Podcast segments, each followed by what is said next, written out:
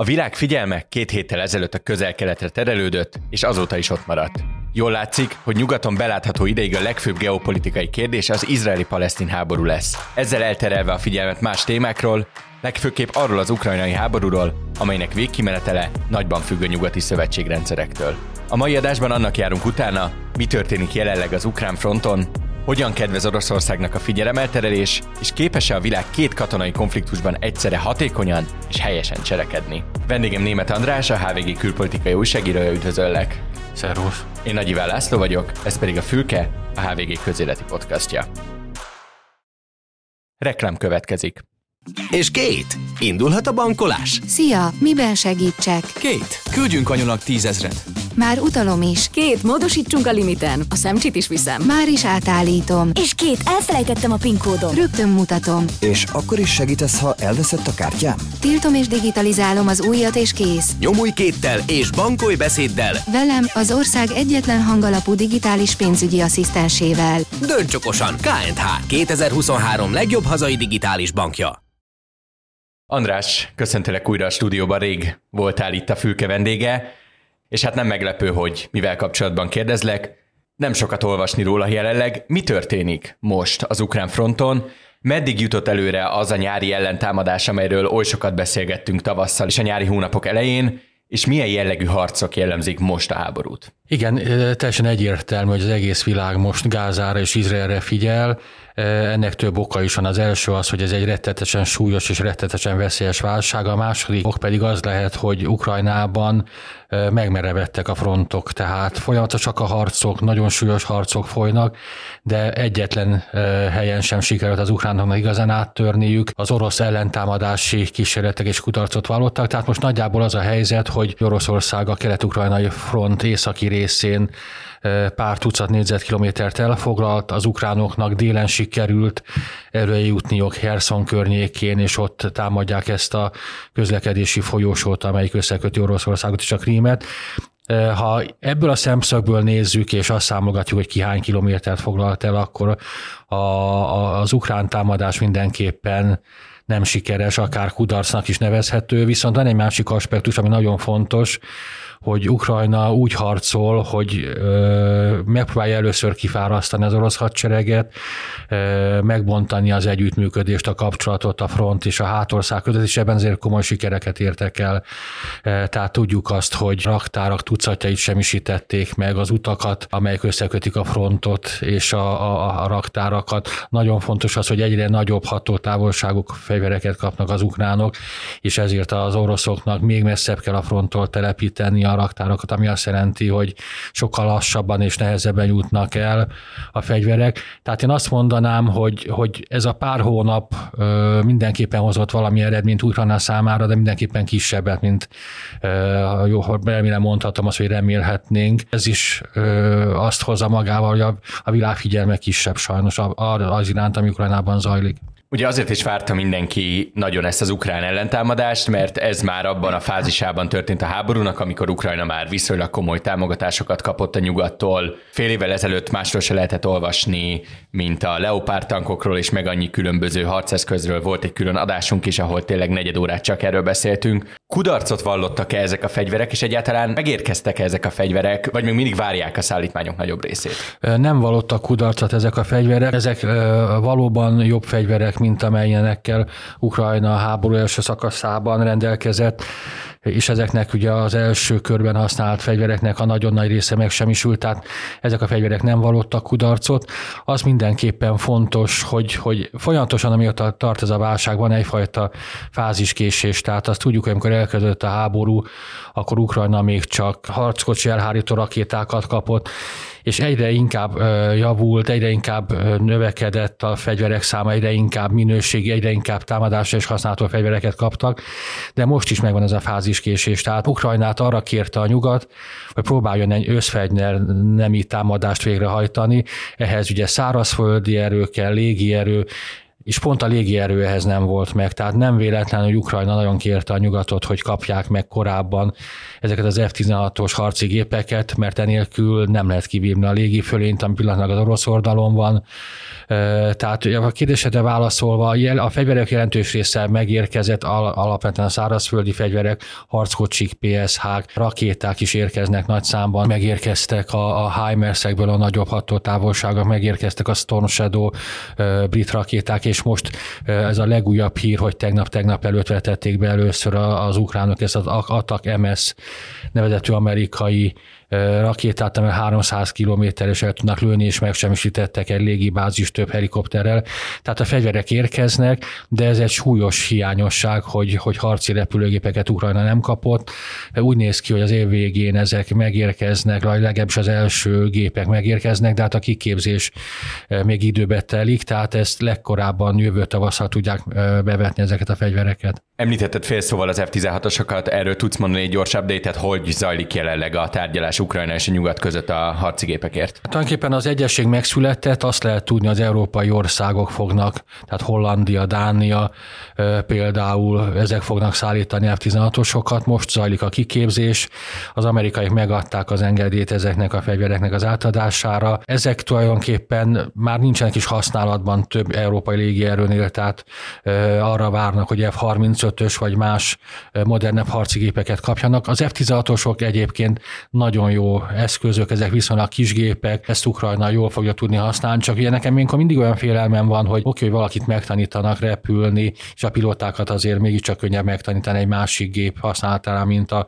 teljes amatőröket, de minden fegyver használatánál nem csak az a fontos, hogy az ember tudja, hogy hogyan kell használni, hanem az a legfontosabb, hogy ezeket harci helyzetben is. Tehát amikor az emberrel lőnek, amikor a felhőben kell repülni, és ehhez nem elég fél év. Tehát ezek több nem véletlen az amerikai légierőben is rettetes mennyiségű órát gyakorolnak a pilóták, hogy ez készségszinten menjen, és én attól tartok, hogy ez a készségszint azért nem fog egyből megjelenni az ukrán légierőnél.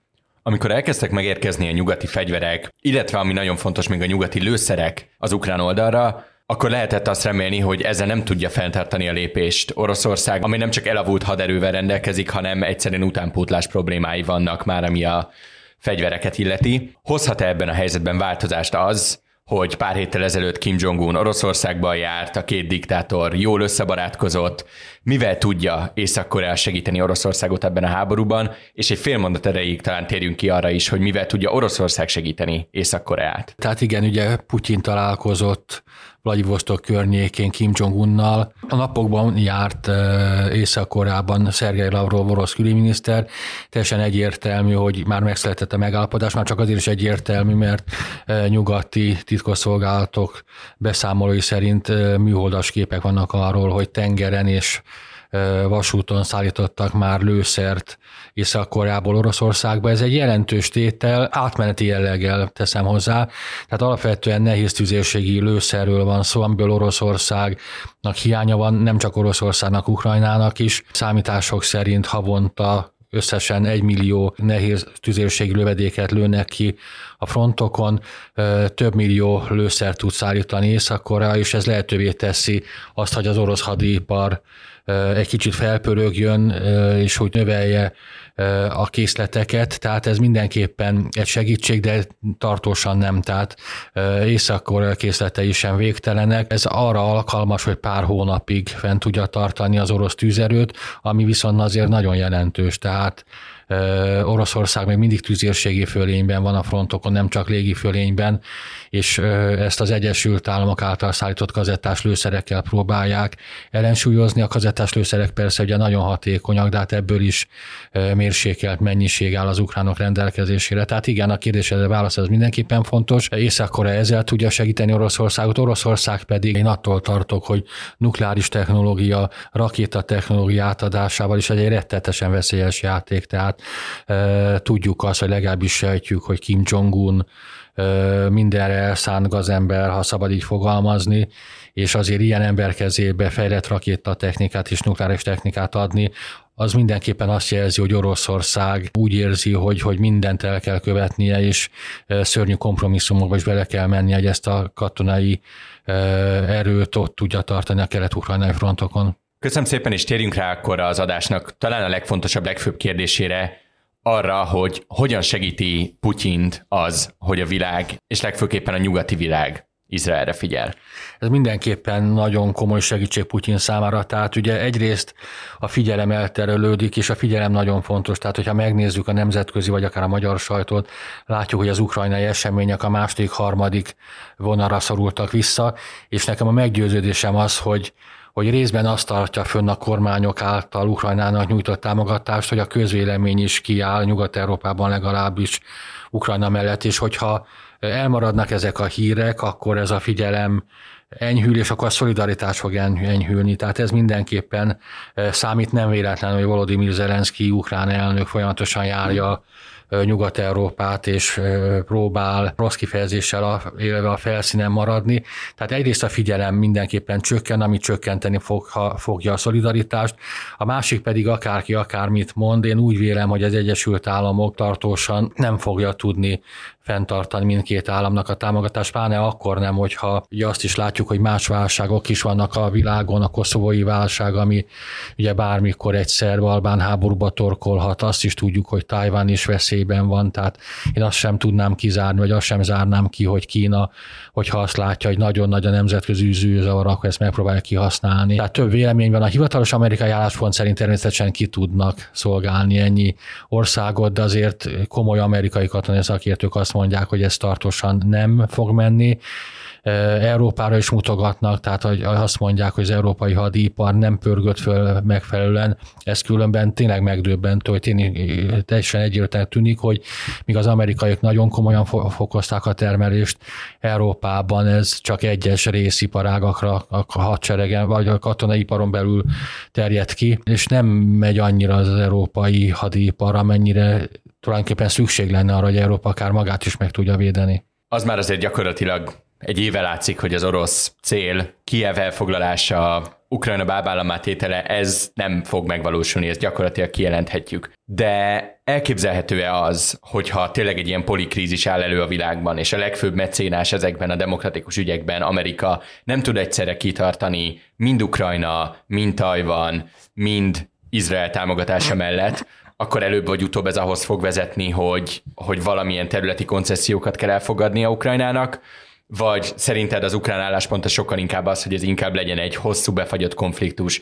mint hogy egy négyzetmillimétert is átadjunk Oroszországnak? Mm, jól látod, és, és van is már amerikai szakértő, aki, aki azt mondja, hogy el fog jönni az igazság pillanata, és Washingtonnak el kell dönteni, hogy ki kap teljes támogatást, ki, ki kap kevesebbet és úgy tűnik nekem, hogy Izrael itt azért előbbre van, mint Ukrajna. Én nehezen tudom elképzelni azt, hogy Ukrajna beleegyezne területi koncesziókba, de azt is látom, hogy az ukrán lakosság is fáradóban van. Tehát ugye épp a, a műsor elején említett tavaszi offenzíva, amiből nyári offenzíva lett. Nagyon komoly várakozások voltak, ezek a várakozások azért nem teljesültek, és hogyha nem teljesülnek a várakozások, akkor az elégedetlenség vagy a kiábrándultság nő is. Ez legutóbbi ukrajnai utamon is érezhető volt, hogy kevésbé optimisták az ukránok. Tehát elképzelhető végső soron az, hogy elindul a, a közvélemény egy olyan irányba, hogy legyen már béke, aztán hagyjuk talán a krímet. De ugye azt kérdezted, hogy területi koncesziókba belemenne vagy pedig, hogy befagyott konfliktus, szerintem ugyanaz a kettő. Tehát abban is biztos vagyok benne, hogyha Ukrajna most belemenne területi koncesziókba, nem mondana le végre, akár Kelet-Ukrajnáról, akár a Krímről, pedig a Krímre még, Krím visszavételére még kisebb az esély. Tehát én arra számítok, hogy, hogy, hogy ez változatlanul sokáig fog tartani. Elképzelhető, hogy, hogy lesznek tárgyalások Oroszország és Ukrajna között, az is elképzelhető, hogy valamire, valamennyire befagy ez a konfliktus, de Ukrajna ugrásra készen fog állni, és arra vár, hogy esetleg esetleg valamit ott el tudjon érni, de még egy fontos dolog, hogy azért is sietnie kell Ukrajnának, mert amíg ez a válság egy befagyott konfliktus marad, addig Ukrajnában nem nagyon fog jönni külföldi befektetés, nem nagyon fognak visszatérni a menekültek, és azt is tudjuk, hogy minél később jönnek vissza a menekültek, annál kevesebb fog visszatérni a végén. És ha jól értem, itt van egy olyan oldala is a történetnek, hogy közben a nyugat is egy rettenetes dilemmában van, mert hiába juthat el az erőforrásai végére. Ott van az a probléma, amit, amit azért látunk az elmúlt másfél évben, hogy minél jobban le van terhelve a nyugati szövetségrendszer, annál több kis krízis üti fel a fejét, nem véletlenül lángolt fel az amerikai-kínai viszály is. És akkor ebből következetek arra, hogy jól értem-e az, hogy van egy olyan dilemma, hogy a nyugat miközben lehet, hogy nem bírja, nem is engedheti el Ukrajnát, mert olyan szintű gyengeségét mutatná a szövetségrendszerének, hogy az még több sebet nyitna fel, és még törékenyebbnek mutatná ezt a nyugati világrendet, amiért gyakorlatilag Ukrajnában, Izraelben, Kínában is küzd. Pontos, pontosan ez történik, tehát ez egy nagyon jó meglátás, nem engedheti el egészen a Nyugat-Ukrajnát, pontosan ebből a megfontolásból kiindulva, és ugye ennek a másik oldala ennek a megfontolásnak az, hogy valóban akkor fölbátorodnának, fölbátorodna Oroszország, aki, amelyik akár Ukrajna után Moldovának is nekiesne, vagy pedig más eszközökkel a balti államoknak. Ugye mindenki azt mondja, hogy balti államok azok NATO tagállamok, és Oroszország nem mer nekik menni, de hát azért mégiscsak ez egy hibrid háború, ami Ukrajnában folyik, információs hadviselésre, és nem szabad elfelejtkezni, hogy Észtországban és Lettországban a lakosság egyharmada orosz ajkú, orosz nemzetiségű, nekik nagyon jelentős részük lojális Putyin iránt, annak ellenére, hogy eszük ágában nincsen elköltözni Putyin Oroszországába, mert tudják, hogy ezért jobban élnek ezekben a balti államokban, tehát ott is tud kavarni Oroszország. Én attól tartok, hogy Lengyelország esetében is tudnának, akár a, a ugye orosz, gyakorlatilag orosz megszállás alatt van Belarus, és a Belarus-lengyel kapcsolatok elmérgesítésével ott is tudnának problémát kelteni. Ugye előbb beszéltünk Koszovóról, Koszovóról, de beszélhettünk Boszniáról is, ahol ott van Milorad Dodik, aki Putyin elvtárs főszövetségese, és éppen Bosznia szétverésén dolgozik. Tehát igen, valóban úgy néz ki, hogy jelennek meg apró, és nem is olyan apró krízisek, amelyek tesztelik a nyugatot, és még egy dolog, amiről nem beszéltünk eddig, de szerintem nagyon fontos, tehát Oroszország szerintem, még ha nem is tevőlegesen, de közvetve benne van ebben a gázai válságban, tehát tudjuk azt, hogy Oroszország folyamatosan kapcsolatot tart a Hamasszal, ott volt az iszlám dzsihádnak is egy küldöttsége, Oroszország még a szovjet időkben is egyértelműen inkább a palesztinok és az arabok iránt volt elkötelezett, mint Izrael irányába, és ugye a még egy fontos dolog, hogy Irán Oroszország egyik nagy szövetség, szövetségese, Oroszország Iránból kapja a drónokat, a rakéták egy részét, és lehet, hogy az irániak kértek valamit, vagy valaki segítséget Oroszországtól, és tudjuk azt, hogy a Hezbollah, amelyik ugye szintén támadja Izraelt, iráni befolyás alatt van, tehát itt azért összeérnek a dolgok, én attól tartok. És még valami, azért a nyugaton nem nagyon okozott morális dilemmát jobb helyeken Ukrajna támogatása, azért láttuk azt, hogy abban konszenzus volt, hogy ki az agresszor és ki az áldozat ebben a helyzetben, és az áldozat mellé kell állni, és ennek fényében nyilván nagyon sok dolog a háború után fog kiderülni, de alapvetően azt látjuk, hogy Ukrajna is igyekszik a moralitás játékszabályain belül egy háború lehetőségéhez mérten benne maradni. És mindeközben azt látjuk, erről szólt a szerdai fülkeadás is, be fogom tenni az adás leírásába, hogy Izraelnél meg van egy sokkal nehezebb morális dilemma, hogy szintén egy emberként odaállt a Nyugat-Izraelhez, és közben azt látjuk, hogy az ő válaszcsapásaik nyilván meg annyi infrastruktúrális földrajzi okból is, de mégiscsak nem ugyanazt a fajta végigondoltságot, vagy ugyanazt a fajta morális tisztaság iránti törekvést mutatják, mint amit Ukrajnában látunk. Mennyire okoz morális válságot a nyugaton az, hogy ezek után megkérdőjelezhető az ő tisztaságuk, hiszen nyugat mindig azt mondja, hogy demokráciát akarnak, humánus megoldásokat akarnak, civil áldozatok nélkül akarnak konfliktusokat megoldani, és közben azt az Izraelt szponzorálják, amely akarva akaratlanul, de mégis ezres számban egy civil áldozatokat. Nem, ez egy abszolút jogos kérdés, és én is érzem ezt a fajta morális válságnak talán nem nevezhetném, de lehet, hogy az is egy helyes kifejezés. De épp, épp azt érzem, hogy ugye valóban ugye említette, hogy a nyugat kiáll Izrael mellett egyértelműen, e, és nagyon fontos, hogy emellett a kiállás mellett egyre több a figyelmeztetés. Tehát ugye Biden elnök, aki ott volt Izraelben, gyakorlatilag azt mondta, hogy Izraelnek önmérsékletet kell tanúsítania, mert ellenkező esetben tisztességtelen módon fogják felelősségre vonni. Ez a tisztességtelen felelősségre vonás szerintem teljesen egyértelműen arra utalt, hogy Biden és az amerikaiak is, ahogy én is, terrortámadásoktól tartunk. Tehát morális értelemben is fontos, hogy Izraelt valamilyen szinten önmegtartóztatásra kényszerítse, vagy késztesse a nyugat. Másodszorban a nyugatnak is egy, egy abszolút egy életbevágó érdeke az, hogy minél... Legitimációs kérdés. Legitimációs kérdés, és a másik pedig az, hogy, hogy minél több lesz az áldozat, annál nagyobb lesz a veszély a terrortámadásoknak, ami az európai migrációról folyó vitát is felerősítheti és erősítheti a szélsőjobbot. Tehát ez rengeteg folyamatot fog tudni beindítani, de izraeli barátaim, ismerőseim pillanatlag mind azt mondják, hogy, hogy el kell menni a falig, és valószínűleg pont ezt nem kéne. Tehát a Hamas egy terrorszervezet, a Hamas öli saját embereit, de mégiscsak ott van x százezer vagy egy-két millió ember, aki földön futóvá fog válni, meghalnak családtagok, és az a legjobb melegágya annak, hogy egy új generáció szülesse meg a terroristáknak. Ez nagyon-nagyon érdekes dolog, amit mondasz, az izraeli elmenni a falig kérdés. Nagyon sok tekintetben a Hamas behúzta ebbe a csapdába Izraelt, hogy egy ilyen, egy ilyen bosszúvágyat ébreszten fel az izraeliekben. Akik hallgatnak angolul is podcastokat, be fog tenni a leírásba egy beszélgetést a The Rest is Politics című podcastból, ahol Yuval Noah Hararival beszélgettek pont erről, és aki nagyon-nagyon részletesen kifejtette mindazokat a morális, etikai dilemmákat, amit Izraelben fölvet a Hamas támadása. Én ezt mindenkinek ajánlom, akit érdekel ez a téma. Viszont menjünk még tovább, még kettő kérdésem van erre az adásra. Az egyik az, hogy hogyan kommentálta Zelenszky és Putyin egyébként ezeket a közel-keleti eseményeket, hogyan próbálták visszaforgatni a történetet úgy, hogy a saját narratívájukat erősítse a saját konfliktusukban? Abszolút, tehát mind a két fél ezt igyekezett felhasználni. Zelenszky egyértelműen kiállt Izrael mellett, ugye tudjuk azt, hogy ő zsidó származású, azt hiszem, hogy a szülei talán most Izraelben vannak. Egyrészt kiállt, másodszorban azt mondtam, hogy minden nyugati politikusnak el kell látogatnia Izraelbe. Az viszont tényleg érdekes fejlemény, hogy ő azt is mondta, hogy szeretne ellátogatni Izraelbe, és azt mondták, hogy köszönik, ő most ne jöjjön Izraelbe. Ez azt mutatja, hogy Izrael még mindig nagyon figyel arra, hogy Oroszország hogyan viseltetik a térséggel kapcsolatban. Azt is tudjuk, hogy Izraelben rengeteg orosz hajkú zsidó bevándorló van, mondjuk ukrajnai is, tehát valószínűleg megfontolták és úgy döntöttek, hogy több kárt okozna izraeli látogatása Zelenszkinek, mint hasznot.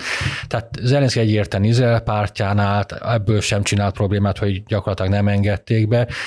Putyin próbál a kettő között lavírozni, de teljesen egyértelműen inkább palesztin irányba hajlik sürgeti a békét, amit ugye kevésbé sürget Ukrajnában, sürgeti a kompromisszumot, amit ugyancsak kevésbé sürget Ukrajnában, de a, a megnyilatkozásaiból teljesen egyértelműen tűnik, hogy, hogy ő a palesztinok Izrael, Izrael ellenes mozgalmát támogatta, és ez még egy fontos dolog van szerintem az, hogy Ugye azt is tudjuk, hogy Putyinék próbálják úgy feltüntetni magukat, hogy a globális dél az mögöttük áll, azt is tudjuk, hogy a globális dél az inkább palesztin barát, mint sem Izrael barát, még, és még inkább ö, palesztin barát, mint sem Amerika barát. Tehát már ebből a pozícióból kiindulva engedheti meg magának Oroszország, hogy Izrael mellett álljon.